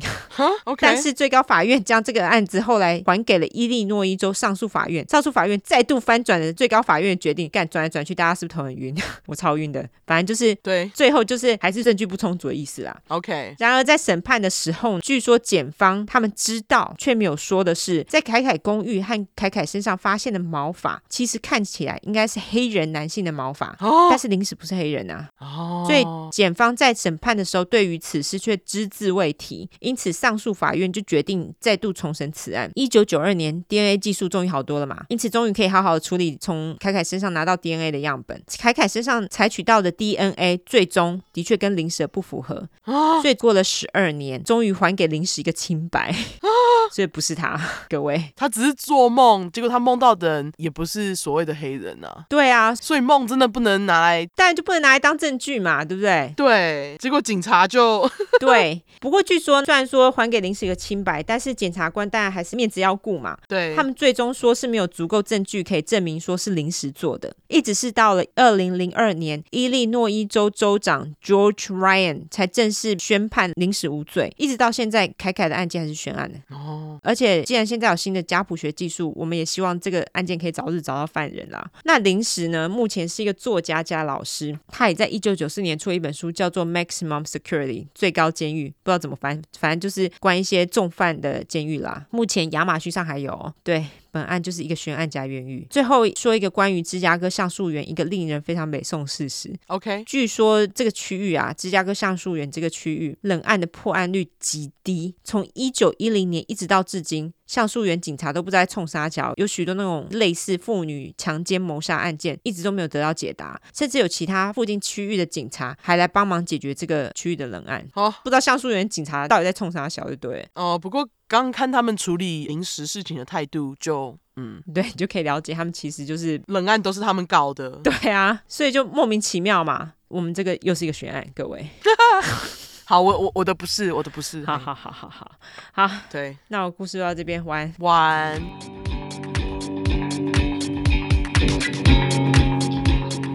好，这次我要讲的案件呢，是发生在二零零八年的澳洲。OK。没错，久违的澳洲案件。没错，澳洲听众你们好。那这次我的案件呢，跟尤兰达的故事一样，会跟邪教扯上一点关系。嗯哼，像前面说的，就是延续上周邪教的尾巴这样。好，那我这次要讲的是没有人死的奇怪绑架案。吼。就是噔噔噔生还者案件。好，被绑架的人呢是一对情侣，那他们其实也是今天故事的主角。吉白狼最后再跟大家公布哈。嗯，总之情侣当中男生的名字是叫做 Julian Buckwald，我就叫他阿莲。然后女生则是叫做 Carolyn Watson，我就叫她卡琳。那等一下就是从他们背景开始介绍。好，阿莲出生于一九八六年，生日找不到。他的爸妈是来自于德国的移民，在阿莲大概一岁的时候就搬到澳洲的 Budgeree。Budgeree 这个地方，B U D G E R E 的地理位置是在澳洲第二大城墨尔本的右下方。嗯，根据 Google Map，开车从墨尔本去这个 Budgeree 小镇呢，大概要两小时七分钟。没有塞车的话，对对，没有塞车的话是两小时七分钟。嗯、啊，那是说这个地方真的是一个超级小镇哦。根据我在网络上找到的二零一六年人口调查。说那年在 Budgeree 的居民只有一百四十七个人，哇，超小的哎，对，超级小，两百人都不到。嗯，我有去用那个 Google 地图看街景，这区真的是几乎都是地，没有房子这样，嗯，然后几乎都是林地、森林这样。有去过 Budgeree 的粉块，欢迎来跟我们分享你对这区的印象。没错，可能应该没人去过，对，因为太小了，是不是？看起来真的很偏远。对，好，总之就因为这地方是小镇嘛，嗯，所以其实我觉得在这里的居民应该大家地都蛮大的。嗯，阿莲的爸妈。也不例外，他们在当地买了一块超级大的地，好，那我去换算了一下，是四点八平方公里，等于四百九十四甲地。嗯，好，我我知道只讲这些数字是大家没概念，所以我就用小巨蛋去换算，好，大概是五十二点八个小巨蛋，超大，对，五十二点八个小巨蛋是一座山了吧？真的很大，对，不知道他们是花多少钱买的。嗯，总之呢，他们家就只有用一小部分的地来盖房子，那剩下的地他们其实也没有怎么处理，就是保留自然的样子。真的就是家里开出去迎接森林，这样。嗯，嘿，除此之外呢，森林当中还有一个小瀑布，妈呀，私人自然瀑布，超爽的，真的。对啊，那阿莲家似乎是在经营砍树伐木事业，阿莲就在家里工作，他是当伐木工这样。嗯，那他家是虔诚的基督教徒，每周都会去教堂做礼拜。其实呢，阿莲也就是在教堂认识女朋友卡琳的，因为卡琳一家跟阿莲家一样，也是虔诚基督徒。卡琳是在一九九一年出生，她比阿莲小五岁。卡琳家住在离阿莲家开车约二十分钟远的市区 Churchill，一样有去过的粉块，欢迎来跟我们说。好，那个真的是市区嘿。OK，好，因为我有去查那个同一年的人口，在那个市区，那市区有五千人。哦，好，那真的是比较多人的地方。就是、对对对，没有两百人不到嘿。好，总之我不确定卡琳跟阿莲是在几岁的时候认识的，不过他们是在二零零六年开始交往的。卡琳当时的年纪是十五岁，阿莲则是二十，他们的关系算是蛮稳定的。所以交往快两年的时候，他们就讨论到说，哦，卡琳高中一毕业，两个人就要结婚。由于他们是虔诚基督徒，所以直到新婚之夜都必须守身，就是只能牵手这样，连亲亲都不行吗？我不确定哎、欸，我不确定他们两个之间的协议是怎样，但是我找到的资料就是说他们两个蛮纯情的。好，那再来，他们两个人都还是住家里，不是自己住，所以他们的约会就很纯情，不是去踏青就是野餐。嗯，那当然地点呢，就是在阿莲家五十二个小巨蛋大的森林里面，因为其实小镇没什么地方可以去。嗯，那通常他们会去的地方就是去刚刚提到那个私人瀑布，这样哇，好浪漫哦，瀑布约会呢。好哦，要我也会去那里约会。好，那总之时间来到二零零八年三月四号那天是星期二，当时卡琳是十七岁，阿莲二十二岁。嗯，那天小情侣约好要去阿莲家的私人瀑布野餐，阿莲把野餐食物带着，跟家人交代他下午三点会回家，他就出门了。他就是先是去卡琳家载他，然后再折回家，开进前往瀑布的路。结果开到一半，阿莲就跟卡琳说：“哎，他在路上看到 roadkill，优质英语复习时间，roadkill，R A D K I L L，就是在路上被撞死的野生动物尸体，A K A 第七块阿杰跟他爸小时候常常出门捡的东西。对，好，没错，没听过的粉块欢迎去听第七块。妈呀！”阿杰已经是七十四块之前的事情了，对，好不好？一年多两年前的事。对，我们讲了很多出块，没错。对，好，阿莲看到 roadkill 就跟卡琳说：“哎、欸，那不知道是什么动物，看起来蛮大只的，他想去看看呢。”阿莲虽然是这么讲，他还是继续开。可是他开了大概一两分钟后，他就跟卡琳说：“哎、欸，我还是想要去看看是什么动物，哎，搞不好可以去把那个动物拿来做标本什么的。”哦，所以阿莲他有做标本的兴趣就对了。他好像就是很喜欢。Okay, 对，好。他就说：“我想要去看一下，你等我一下。”这样，接着他就把车在路边暂停，然后就下车去看这个 roadkill。那由于卡琳对 roadkill 没兴趣，他就不去，他就要阿莲自己去看就好。其实这就是因为他对于阿莲对 roadkill 好奇的行为见怪不怪，所以他就在车上等。嗯，等了五分钟，阿莲还没回来。五分钟又过去，阿莲还是没回来。正当卡琳觉得奇怪的时候呢，一个头上戴着黑色滑雪头套的全身黑衣人往他们的车子冲过来。驾驶座的车门直接打开，就把卡琳给拖出来，然后直接就把卡琳给摔到地上。嗯，优质英语教学时间，滑雪头套的英文是 balaclava，b a l a c l a v a。哎，不是 ski mask。嗯，可是 balaclava 也是一种哎。就是你两种都可以说，OK，好，对，巴拉卡瓦就是那种可以套住枕头，然后露出眼睛那种。有的头套可以露出全脸，就是你可以叫做 ski mask 或者是巴拉卡瓦两种。嗯，OK，对，比较少听到巴拉卡瓦，好难念哦。对，巴拉卡瓦，那最近巴拉卡瓦蛮流行的，就是在时装上蛮流行的。对，哦，真的吗？OK，好，真的真的，Uniqlo 最近还跟那个 Marni 合作出了几款这个巴拉卡瓦。哦，好奇怪啊。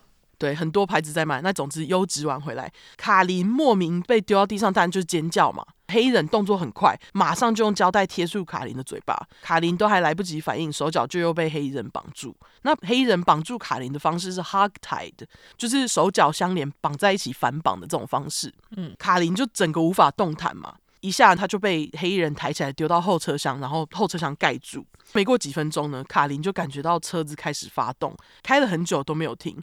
过了约六七个小时，车子才停下来。那车子停下来不久后，后车厢就被打开，卡林被黑衣人抬出后车厢。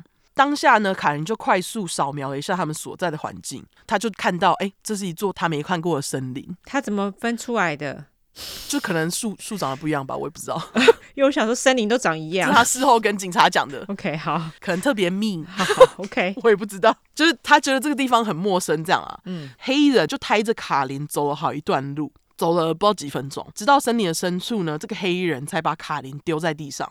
黑衣人接着将卡琳的鞋子脱掉，用刀割开卡琳全身的衣服。几分钟后，卡琳就听到那种咔。咔的声音就是那种挖土声，嗯，我不知道挖土声要怎么讲，但是就大概是这样。真有那么小声吗？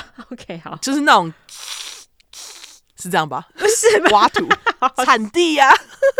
我觉得都不像，不过 OK。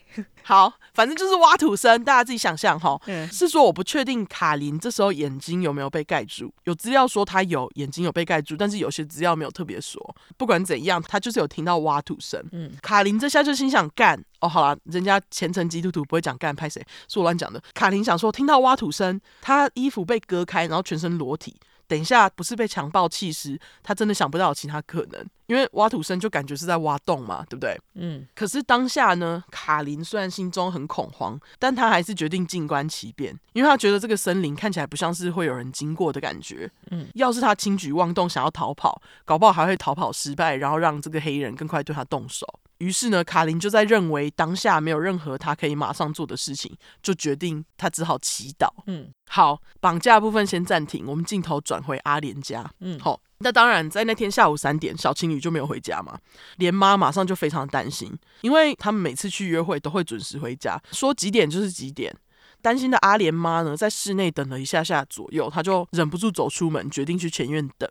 而就在阿莲妈向外走的同时，她就在前院围栏铁网上面看到一个透明塑胶瓶，里面有一封信，瓶中信的概念哈。嗯，那信一打开，连妈第一眼就看到很多撒旦教派的符号，内容大致上是这么说：你最好离我们远一点。你儿子跟女孩才可以活下来。当我们在这附近办完事，他们就可以回家。前提是你必须乖乖听话，告诉大家他们去度假了，不准报警哦，不然他们别想回家。嗯，乱搞的话，我们会把这个女孩给 fuck to death，就是强暴致死这样。然后还说他们会把女孩给杀了，然后还会用火烧她。男孩则是会成为我们用来当做给我们神的祭品，用来偿还我们抓他时他伤害我们的一百倍。这是最后的警告，照我们说的做，你们的小孩就会活着回家。You better leave us the bloody alone。你最好离我们远一点哦。就是再唠一次话，这样。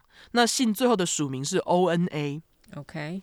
那阿莲妈看完信，就坚信儿子跟未来的媳妇是遇到了什么麻烦，马上就打九一一报警，完全不敢信中绑架犯说不准报警这样。嗯，我觉得很聪明。是对。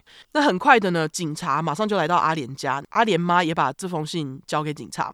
警察一看到这个信的内容跟署名 O N A，马上想到，其实，在十天前，卡林爸有报警。嗯，他说他在他家的前院收到一封来自这个同样是 O N A 的信，信中的内容大致上就是说，他们鄙视基督教，要卡林家小心一点，不然就会有人体祭品。卡林爸看到这个信的内容这么惊悚，当然就是报警嘛。嗯，可是当时的警察认为这个 O N A 的这封信只是可能地方小孩无聊的恶作剧，所以就不了了之。那这下阿莲妈又收到一封新信，情侣又真的没回家，两封信署名一样，而且还有类似的撒旦符号，然后字迹跟无法错误又很像，警察就认为，哎，搞不好还真的有这个绑架犯，就这不是恶作剧。嗯，当然呢，他们也马上开始对信上署名的这个 O N A 展开调查。调查之后呢，警察发现原来这个 O N A 是一个撒旦教派之一，信中其中一个符号呢，就是这个邪教的教徽。那 O N A 这个邪教的全名是 The Order of the Nine Angles，直翻九个角度秩序教。OK，那我就简称它是九角教好了。嗯，根据维基百科，这是一个在一九六零年代在英国创立的极右翼邪教，他们非常反对耶稣基督，他们认为现在的社会受到基督教的影响太大。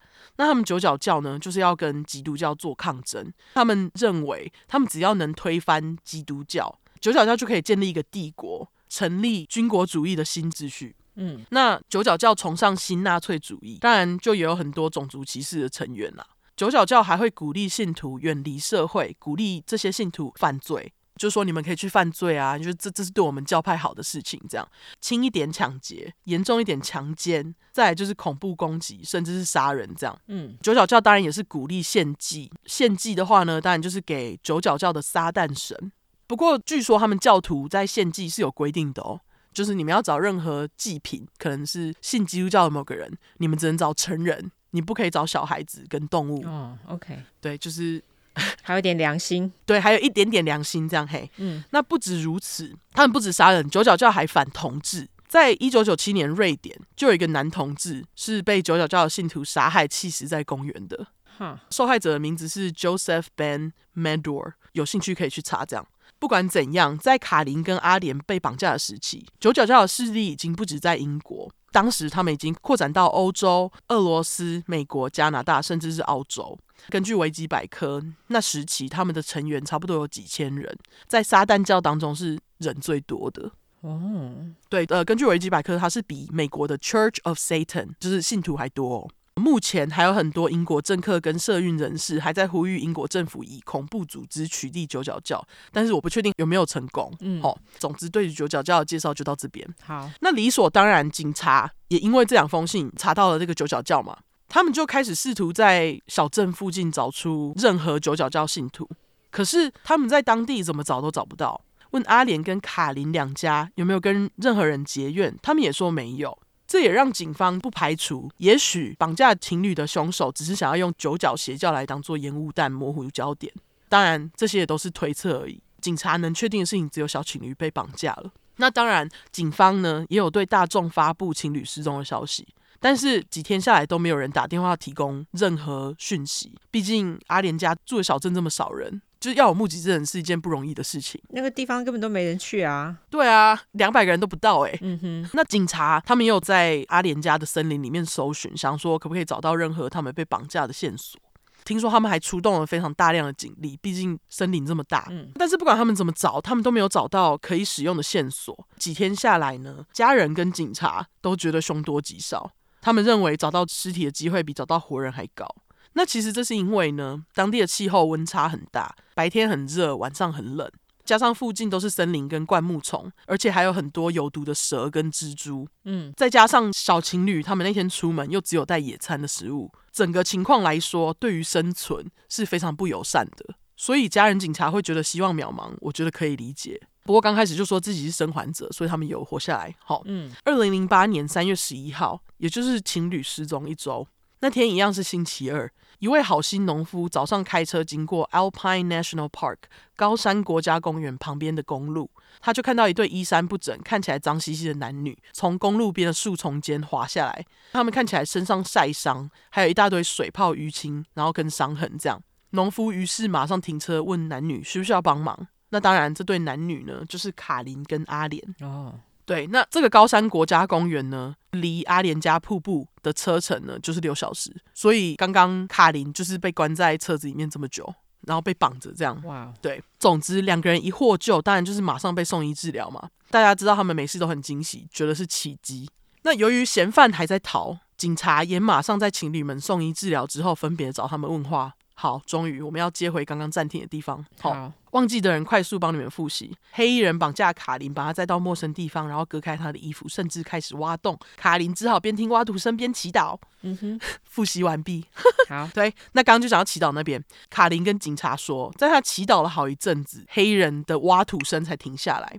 卡琳听到挖土声停下来了，他以为黑衣人马上就要强暴他、杀掉他这样，可是出乎卡琳意料之外。黑衣人居然呢转身走开，把全身光溜溜被反绑的卡琳就留在那边。嗯，卡琳躺在那边好一阵子，他都没有再听到声音。他想说，哎，难道是祈祷奏效了吗？就在黑衣人离开的空档，试着想要挣脱。那虽然他有想要挣脱，可是因为手脚实在被绑得太紧，他不管怎么弄都弄不开。他当时就想说，干啊，如果这样弄不开，被留在这片森林里，我应该就是会冻死，死在这森林里面。嗯，正当卡琳快放弃的时候，他就听到一个非常熟悉的声音在大喊他：“卡琳，卡琳！”然后卡琳就看到全身光溜溜的阿莲，手脚也都被绑，脸上还有血，正在一跳一跳的跳过来。嗯，事后卡琳就说，他当下因为阿莲身上就是有血，觉得他看起来像 Dracula。德古拉吸血鬼，OK，对，她是一个单纯的未满十八岁少女，是是，对。那当然呢，两个人一见面就马上跟对方说他们刚刚是发生什么事嘛。阿莲就跟卡琳说，在他去检查 roadkill 没过几分钟，就突然有两个黑衣人出现攻击他。阿莲虽然很努力想要反击，黑衣人的动作却比他快，直接就敲中了他的头。阿莲马上当下就陷入昏迷，醒来的时候他已经全身被脱光，绑在这座陌生森林里面的其中一棵树上。阿莲说，他挣脱树的第一件事情呢，就是想要去找卡琳。这样被分开好一阵子的情侣终于见面，他们都觉得超幸运的嘛，怎么还可以重逢？这样，而且他们两个都没有被怎样。嗯，不止这样哦，阿莲还在地上看到一把被这个黑衣人留下来的小刀，立马就设法把这把小刀捡起来松绑自己，然后再把卡琳的手脚的那个绳子割开。这样，当时卡琳因为脚被绑太紧又绑太久，就是七八个小时，她还短暂因为血液不循环站不太起来，就是绑得这么紧。这样，刚开始还需要阿莲扶他，他才能走。真是有够可怜，嗯，不过还好，接下来发生在这对情侣身上的事情，还真的是山穷水尽疑无路，柳暗花明又一村。我国文真好，引经据典。OK，好，对，刚刚那是陆游的《游山西村》哈，那个忍不住让我引经据典，是因为。阿莲跟卡琳不止在现场发现黑衣人留下来的小刀，现场还有一个睡袋，一个用干椰子做成的枕头，还有一个背包。背包里面除了有一根牙刷，还有水跟食物。是不是柳暗花明又一村？OK，好，是。那背包里面的食物好像是一罐芝麻酱跟一罐花生酱。嗯，所以情侣在找到这些东西的时候都不敢相信自己的运气。那他们就决定呢，趁这个黑衣人还没回来，赶快带着这些东西离开这边，能跑多远是多远。原本他们以为自己应该就是可以一两天内就可以靠自己的力量走出这个森林，可是呢，过了两天，小情侣居然又走回黑衣人绑架卡琳的地方，就是他们原本离开的地方。这样啊，还好当时黑衣人不在现场，这就等于小情侣白走了两天，绕了一大圈嘛。嗯，但他们没时间绝望，因为要是黑衣人又回来怎么办？阿脸快速的扫描了一下现场。又发现另外一个背包，里面有装着少量食物跟水，两三件内衣裤，甚至还有一张疑似是他们所在森林的地图。这也让卡琳认为黑衣人应该还会再回来，因为他们就觉得他应该是在这里扎营。这样，他怎么一直回来帮他们捕获啊？是不是？是不是柳暗花明又一村？我就说嘛，我还特别去找这首诗，因为我就想到这句。OK，好，对，那他们就想说，这黑衣人是不是还会回来？所以他们就带这个新的背包离开。后来也得以靠着这些食物跟地图回到公路上，才会被好心农夫获救，是不是就整个超幸运的？嗯，就是柳暗花明又一村啊，讲三次。好，总之呢，警察听完小情侣的生还故事，第一件事情就是去他们被找到的那个高山森林公园里面搜寻。那虽然呢，警方没有在公园里面发现黑衣人的踪影，但是他们有发现卡琳被绑架的区域，当然也找到卡琳被割破的衣服。大概在现场十公尺外，也有发现阿莲被割开的衣物，也发现犯人挖的洞，以及他留下来的工具、铲子、绳子跟胶带。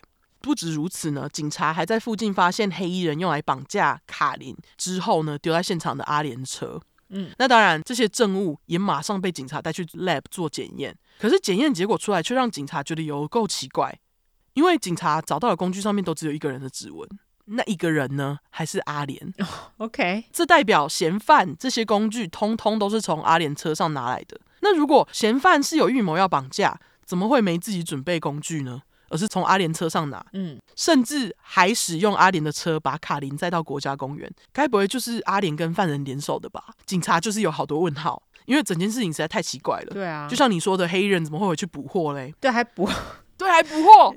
所以呢，警察就只好再把阿莲带来侦讯。好啦，直接在这里告诉大家，阿莲就是犯人，而且没有共犯，犯人就只有一个。OK，好，对，就是阿莲本人绑架女朋友的啦。干，我忍得好辛苦。好。终于在第五页尾巴结束，告诉大家男友就是犯人。好，他为什么要弄这出绑架的动机等等，再告诉大家，实在太疯，需要卖关子。好，继续警察侦讯。起初呢，就是第二次侦讯的时候，警方就问阿莲工具的事情，就说：“哎，为什么这嫌犯要都要从你车上拿？而且为什么你车上刚好就是有铲子、胶带跟绳子啊？”阿莲就坚称自己什么都不知道，他只是刚好把这些东西放在车上，他才是受害者呢。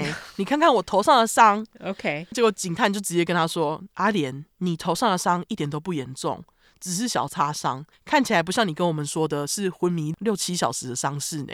嗯，昏迷六七小时应该是要非常严重，可能快致死那种诶，因为六七小时很长啊。”对啊，那再者，警方事后有找到黑色滑雪面罩、跟黑色衣物、跟手套这些东西，其实也全部都是属于阿莲的。嗯，阿莲根本就是百口莫辩呐、啊，所以他最后在警察的软硬兼施之下，还是招了。原来在这趟所谓的野餐之前，阿莲就已经先到他所谓看到 roll kill 的地方放了一块鹿皮，在鹿皮底下放一些石头什么的，假装那是一只死掉的鹿，并在附近落叶下藏好变装成黑衣人的衣物。当然，两封所谓来自九角教信徒的信也是阿莲事前准备的。嗯，就连刚刚柳暗花明又一村找到两个背包、地图、睡袋、枕头、水和食物，也都是阿莲事发之前呢自己开车去高山国家公园藏的。那当然，把卡琳丢到后车厢开车的人也是阿莲呐。嗯，那到底为什么阿莲又这么大费周章搞这出绑架案嘞？卡琳是跟他有仇吗？嗯，那原来啊，在事发前两个月，小情侣曾经去找牧师聊过卡琳满十八岁高中毕业要结婚的事情。牧师表示，我觉得你们还是不要高中一毕业后就结，高中毕业后一个月再结会比较好。这样，嗯，结果阿莲整个不想等，就想到绑架女友这个好主意，因为阿莲实在太想打炮了。OK，太荒唐，需要敲响板哈，太想打炮，这实在太扯了。对，他就是为了想要早点打炮而绑架女朋友卡琳，他很无聊哎，这么大费周章就是为了想打炮。对，他以下车去看 roadkill 的借口离开，就是想要去换上他事先准备好的黑色衣服跟那个 balaclava，才可以冲回车上绑架卡琳。那他会这么故意呢？对卡琳这么粗鲁，又绑又摔，就是为了要让卡琳相信自己是真的被绑架，干超恐怖。挖洞呢，也是为了让绑架看起来更逼真。所以就是阿莲呢，他是挖完洞自己走远，然后把自己的衣服脱掉割烂，然后再把自己手脚分别绑好，再跳回卡琳的方向找他。对，他的目的就是要卡琳相信他们两个人真的是死里逃生，但还是有可能会被追上来，阿莲就可以趁虚而入。OK，对，他会把两个人衣服割开也是故意的啦，因为阿莲知道这个森林呢晚上会很冷，如果只留一个睡袋的话，那他们两个人为了取暖就必须裸体抱在一起。阿脸就会趁他们两个人裸体抱在一起睡觉的时候，建议卡琳他们两个人可以打炮取暖。太无聊，是不是？这也太无聊了吧！这真的是我第一次听到，就有人为了打炮可以做出这样的事。嘿，好，这是无聊。你看基督教徒们，看他们多压抑，婚前性行为非常需要，好吗？对，他就会建议卡琳说：“哎、欸，我们可以打炮取暖。”然后他就会说：“哎、欸，如果我们就这样没有打炮过，然后在森林里面直接死掉的话，不就太可惜了吗？”你你。你死前都没有经历过打炮呢，可以吗，卡琳？这样，然后卡琳就说不要。嗯、阿莲甚至还建议卡琳说：“哎、欸，要不然我们直接就在森林里面成婚，这样我们就可以打炮活下来哦。” OK，那还好，不管阿莲说什么话，卡琳都强烈拒绝。卡琳表示她无法在爸妈不在场的状况下结婚，不可能。嗯，最后是因为阿莲认为自己真的说服不了卡琳，他才会在第七天带卡琳走回公路。呃 你知道他待在森林的这七天，他都是为了要把卡琳的耐性磨尽，看有没有可能卡琳会跟他打炮。这样他真的无聊哎、欸，是不是？是无聊爆。对，那这几天下来呢，其实阿莲都知道自己的所在位置。前两天会绕回绑卡琳地方，就是为了拿背包。我就觉得天哪，大家你们会为了吃一包有炸米血、炸皮蛋和炸四季豆的咸酥鸡做什么事？什么鬼？没有，就是你会为了一件东西做什么事？这样？你 是说打炮吗？我不大懂这句。我的意思就是说，你会为了一个你很想要的东西做什么事？这样。哦、我现在最想要的就是有炸米血、炸皮蛋、炸四季豆的咸酥鸡。好。好、哦，对，那总之无法想象有人会为了早点跟女朋友打炮弄这种绑架案，真的非常疯，真的。卡琳很衰，就是被信任的男朋友这样搞。嗯，另外一件事情，我前面其实就想说，就是他们在交往的时候虽然很纯情，但他们刚交往的年纪是十五岁跟二十，等于是国三或高一跟大二生的组合。哎，嗯，啊，卡琳年纪就真的超小啊。牧师会建议满十八再等一个月，我觉得也很合理。嗯，结果阿莲这个肖迪哥就不想等。只能说不幸中的大幸是还好阿莲没有趁机强暴卡琳哦，是啦是啦，对。那不管怎样，在阿莲认罪之后，警方就在二零零九年的八月以绑架罪、假造失踪罪起诉阿莲。在等待判刑的期间，阿莲并没有入狱等，因为他家人帮他付了保释金。其实他都已经等了三年了，他在等一个月很难吗？没有，就在等一年一个月很难吗？他都等了两年了。哦，那时候是他还没有毕业，OK？对，他是十七岁，当时卡琳是十七岁，没有再等一年一个月，我觉得是真的蛮难的。但一年一个月还真的蛮久的，也不需要绑架吧？不需要，真不需要。对啊，可能可能是没有到一年一个月啦，因为他那时候是十七岁嘛，不知道是经过了几个月。但是我就觉得 OK，嗯，这真的无聊。对，总之刚阿莲没有入狱等嘛，因为家人付了保释金。嗯，结果呢，在判刑之前，阿莲跑去不知道哪边弄了一本印度护照，然后要把头发染深，脸用那个就是 tanning solution，就是那种 tanning solution，中文要怎么讲？就是防晒膏，但是是要晒黑的。防晒膏不是要晒黑吗？不用吗？防晒膏有分晒黑跟不晒黑，反正它就是用晒黑的那种，嗯，就是涂起来脸会看起来比较深这样啊。他就把头发染深，脸涂黑，拍了一张大头照，想假装自己是印度人逃出澳洲。那他就是想要先到印度，然后再从印度逃回德国，这样直接跟大家说阿莲计划并没有成功。有在 Instagram 先看过照片的人就知道，阿莲其实是个浅棕色头发的白人男性，是要怎么假装印度人？结果阿莲居然还给我成功出境，澳澳洲海关是在，可能觉得亚洲人都长一样。好哦，好，是还有印度海关比较盯紧，马上就看出阿莲是假印度人，不让他入境。嗯，隔天阿莲就被遣返回澳洲，在墨尔本机场被抓。这样，OK，他当然就是还是得面对审判嘛。嗯，审判当中呢，阿莲的辩护律师就表示，阿莲有被诊断出自闭症，代表阿莲很难与他人产生共鸣。才会做出这种不寻常的事，希望法官可以减刑。这样，当年阿莲以绑架罪和假造失踪罪被判七年三个月，等待审判期间逃出国这项再加六个月，总共七年九个月。嗯，阿莲跟律师事后就提出上诉，就说他们抗议这个刑期太长。这样，嗯，不过法官表示他们觉得很合理。因为阿莲的行为造成未成年的卡琳需要体验被绑架的恐惧，更何况卡琳十之八九会有创伤症候群，嗯，所以就驳回阿莲跟律师的上诉，最后还是以七年九个月为准。OK，二零一四年，阿莲收到一份来自移民局的通知，表示他的澳洲居留签证快到期了，所以阿莲必须申请新签证。这样，嗯，没错，阿莲虽然是在一岁的时候跟爸妈搬到澳洲。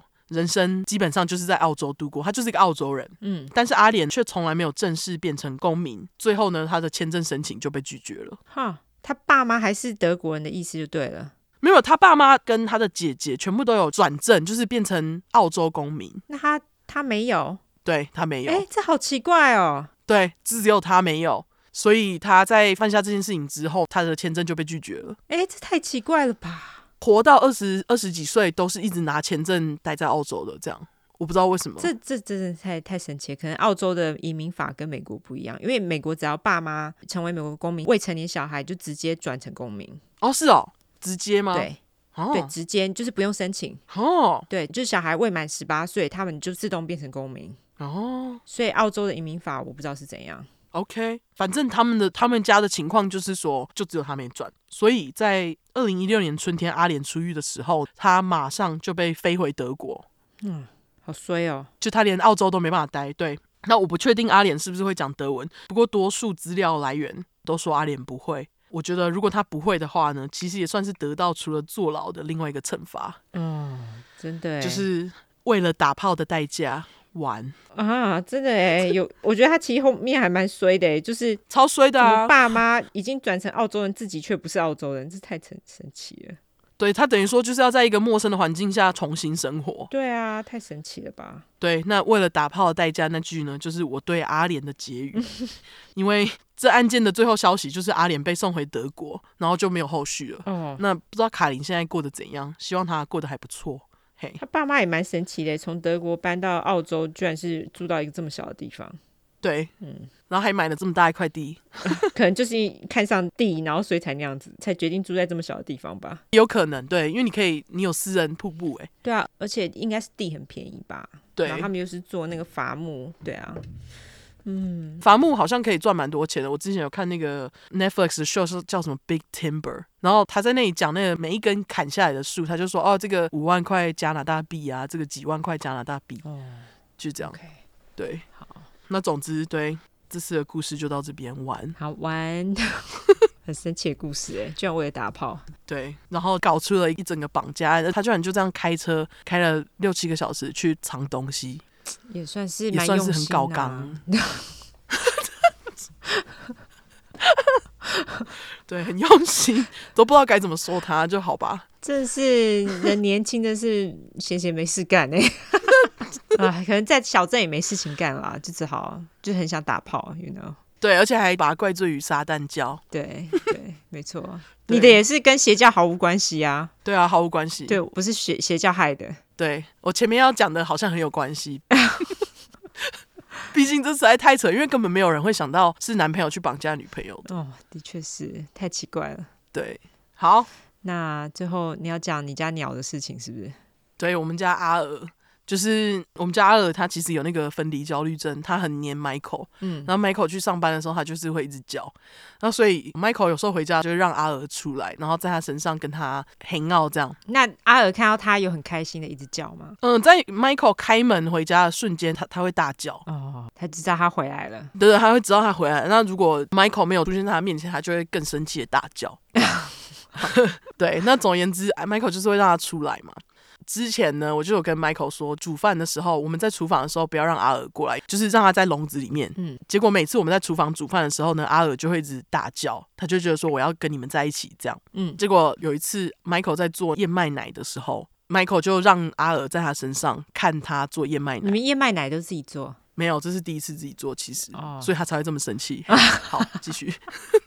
总而言之呢，他就自己做燕麦奶。他做那燕麦奶是想要做冰淇淋用的，哦、因为我们前阵子在那个二手店买了一台很便宜的冰淇淋机，只有十五块美金，很俗。哦、OK，那他做的那个燕麦奶，好像他是先泡过，然后再丢到炉子上面煮。然后当时呢，Michael 就是在冷却这个燕麦奶的过程当中。阿尔就在他身上走来走去，嗯，就他就往下走，想要看燕麦奶是怎样，就他就滑下去，他就跳到燕麦奶里面。Michael 当下就因为紧急嘛，手上刚好抓着一条抹布，他就直接往阿尔身上拍下去，因为他很紧急。当下第一反应就是把鸟拍走，然后阿尔就飞回他的笼子，一副快吓到的样子。然后我就说是怎样，Michael 就在那里说：“干，你要你要踩进去那个燕麦奶里面的啦，你一定不会喝。”然后我就说：“对，我不会喝。”然后他就很不爽，他就说：“干，我在那里搞了这么久，然后结果鸟鸟当时身上脚都还是覆盖满燕麦奶。嗯” Michael 当下就很生气，然后我就走过去鸟笼，把鸟抓起来带到浴室里面帮他洗澡。那整锅燕麦奶就这样就这样不行喝了吗？Michael 就说：“I'm just gonna make it。”他说：“我就做做看，不管了，我就做吧。你不吃，我自己吃。”后来他有吃。对，后来我有吃一口哎，我人超好的哎，哦，真的哎，对，还好他后来那个燕麦奶冰淇淋失败了，失败，非常感恩，对，因为他没加 fat，就是没有放真正牛奶的冰淇淋需要植物的肥，哦，是需要加植物油，呃，好像是 coconut milk 里面的那个椰椰子肥才可以，椰子油啊，那就要椰子油，那是椰子油吗？啊，不然呢？原来是油，OK，不能直接买椰子牛吗？好像是要用椰子奶里面的哎，不能直接加椰子油。我不确定，就是我们大部分看到的食谱都是要加椰子奶里面那一块白色的那个肥的部分。椰子油本来就是白色的啊，我以为那是奶 椰奶的一部分啊。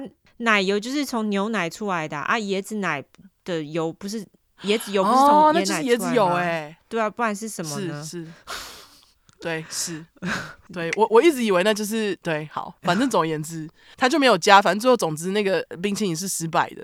但是阿尔被拍掉之后，他回到笼子上嘛，嗯，因为 Michael 在处理那个冰淇淋很不爽，我就想说好，但是鸟都已经踩进去了，需要洗，嗯，所以我就把鸟抓起来带到浴室里面去让它洗澡。哦，然后很神奇的是呢，因为这只鸟其实很爱抱怨，嗯，就是不太能被抓，但是采完燕麦奶之后去洗澡都非常的配合，很安静，是不是？对，很安静，然后就乖乖配合，让我帮他洗澡，是不是有点吓到？我觉得他感觉是有点惊吓到。对，不然就是知道自己错了，不该进去那个燕麦奶里面。对，反正现在呢，我们家就是，我就再次跟 Michael 说，不管他再怎么叫，鸟就是不能去厨房。哦，OK，好。对，因为我觉得蛮恶心的。那 那你们那个哎燕麦奶找到的配方是要煮，是不是？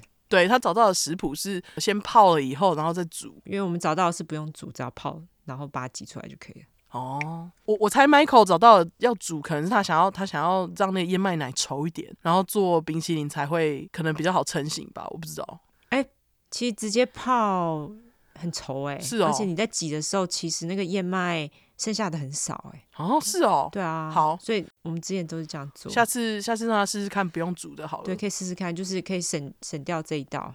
OK。对啊。然后这让我想到，就是有一次那个我们家的盐巴，因为我们盐巴都会放在一个小罐子里面。对。然后那个小罐子不是透明的，它是那种我们之前在 Daiso 买的，然后它是那种上面还写一个盐那种。盐罐，OK，然后它因为是陶瓷做的，结果有一次我就是早上弄了早餐就煮那个蛋嘛，蛋就是呃 scramble egg 炒蛋，那时候就是帮 Thomas 弄了，你知道美国他们吃蛋就是加盐巴跟胡椒嘛，然后那时候我就先帮他把盐巴加好了，结果呢，就当他要吃的时候，那个盐罐跑出了一只 silver fish，哈？为什么？我也不，因为 silver fish 不是大部分都是那种在比较潮湿的时候才会出现吗？对啊，因为我们在家用盐巴的时候，有时候在煮饭会用嘛，啊，然后那个可能那个口就会有点湿湿的，然后我们猜可能就是因为这样子，它就跑进去了，我猜啦，我们也不知道，我们一看到也吓到，想说怎么会跑进去？那个是盐巴，对啊，怎么会有一只银鱼啊？对，然后后来他们看到，他就整个恶心到了，而且因为我已经调味它的蛋。后来他就说：“I try。”他真的试过，可他真的吃不下去。一想到那一只银鱼，他就吃不下去了。你说那个盐吗？后来你们盐就必须丢掉，是不是？对啊，后来就是整罐。呃，可是因为那个就是一小罐而已，所以换我就直接把它整个倒掉，这样子。OK，那个我刚刚去查了，椰奶里面的那个是 coconut cream，不是油。哦，OK，对，所以要加 cream，不是加油。对，因为 ice cream 是 cream，因为我想说他们两个吃起来味道不一样啊。所以我刚才会哈，我对他们两个吃起来味道完全就是不知道到底是怎样。我们前阵子有做泰式咖喱，然后当时有用那个椰奶，哦、对，然后就是有上面那一层，我想说那一层的那个质地跟油好像不太一样。OK，没关系，我们大家要学了一课，没错没错，就是 coconut cream，coconut cream，对，不是 coconut oil。好，好，对，还有什么好讲？你最近看了什么？最近看了，我最近看了 Valhalla，是围巾吗？对，好看吗？还看到哭，真的是很好看啊！啊，是哦，对，那个是 Netflix 的。因为之前不是有一个叫 Vikings，呃，现在应该是在 Amazon Prime。我说美国啦，就是维京人的。然后我们看了，哎，Valhalla，感觉跟那个很像。后来才发觉完全无关，但是它是在之前那个 Vikings 后面的事情。哦，续集就对了，不算是续集耶，因为完全无关。OK，但是是他们后面几年的事情。所以我们后来就想说，好，那就看一下，就蛮好看的。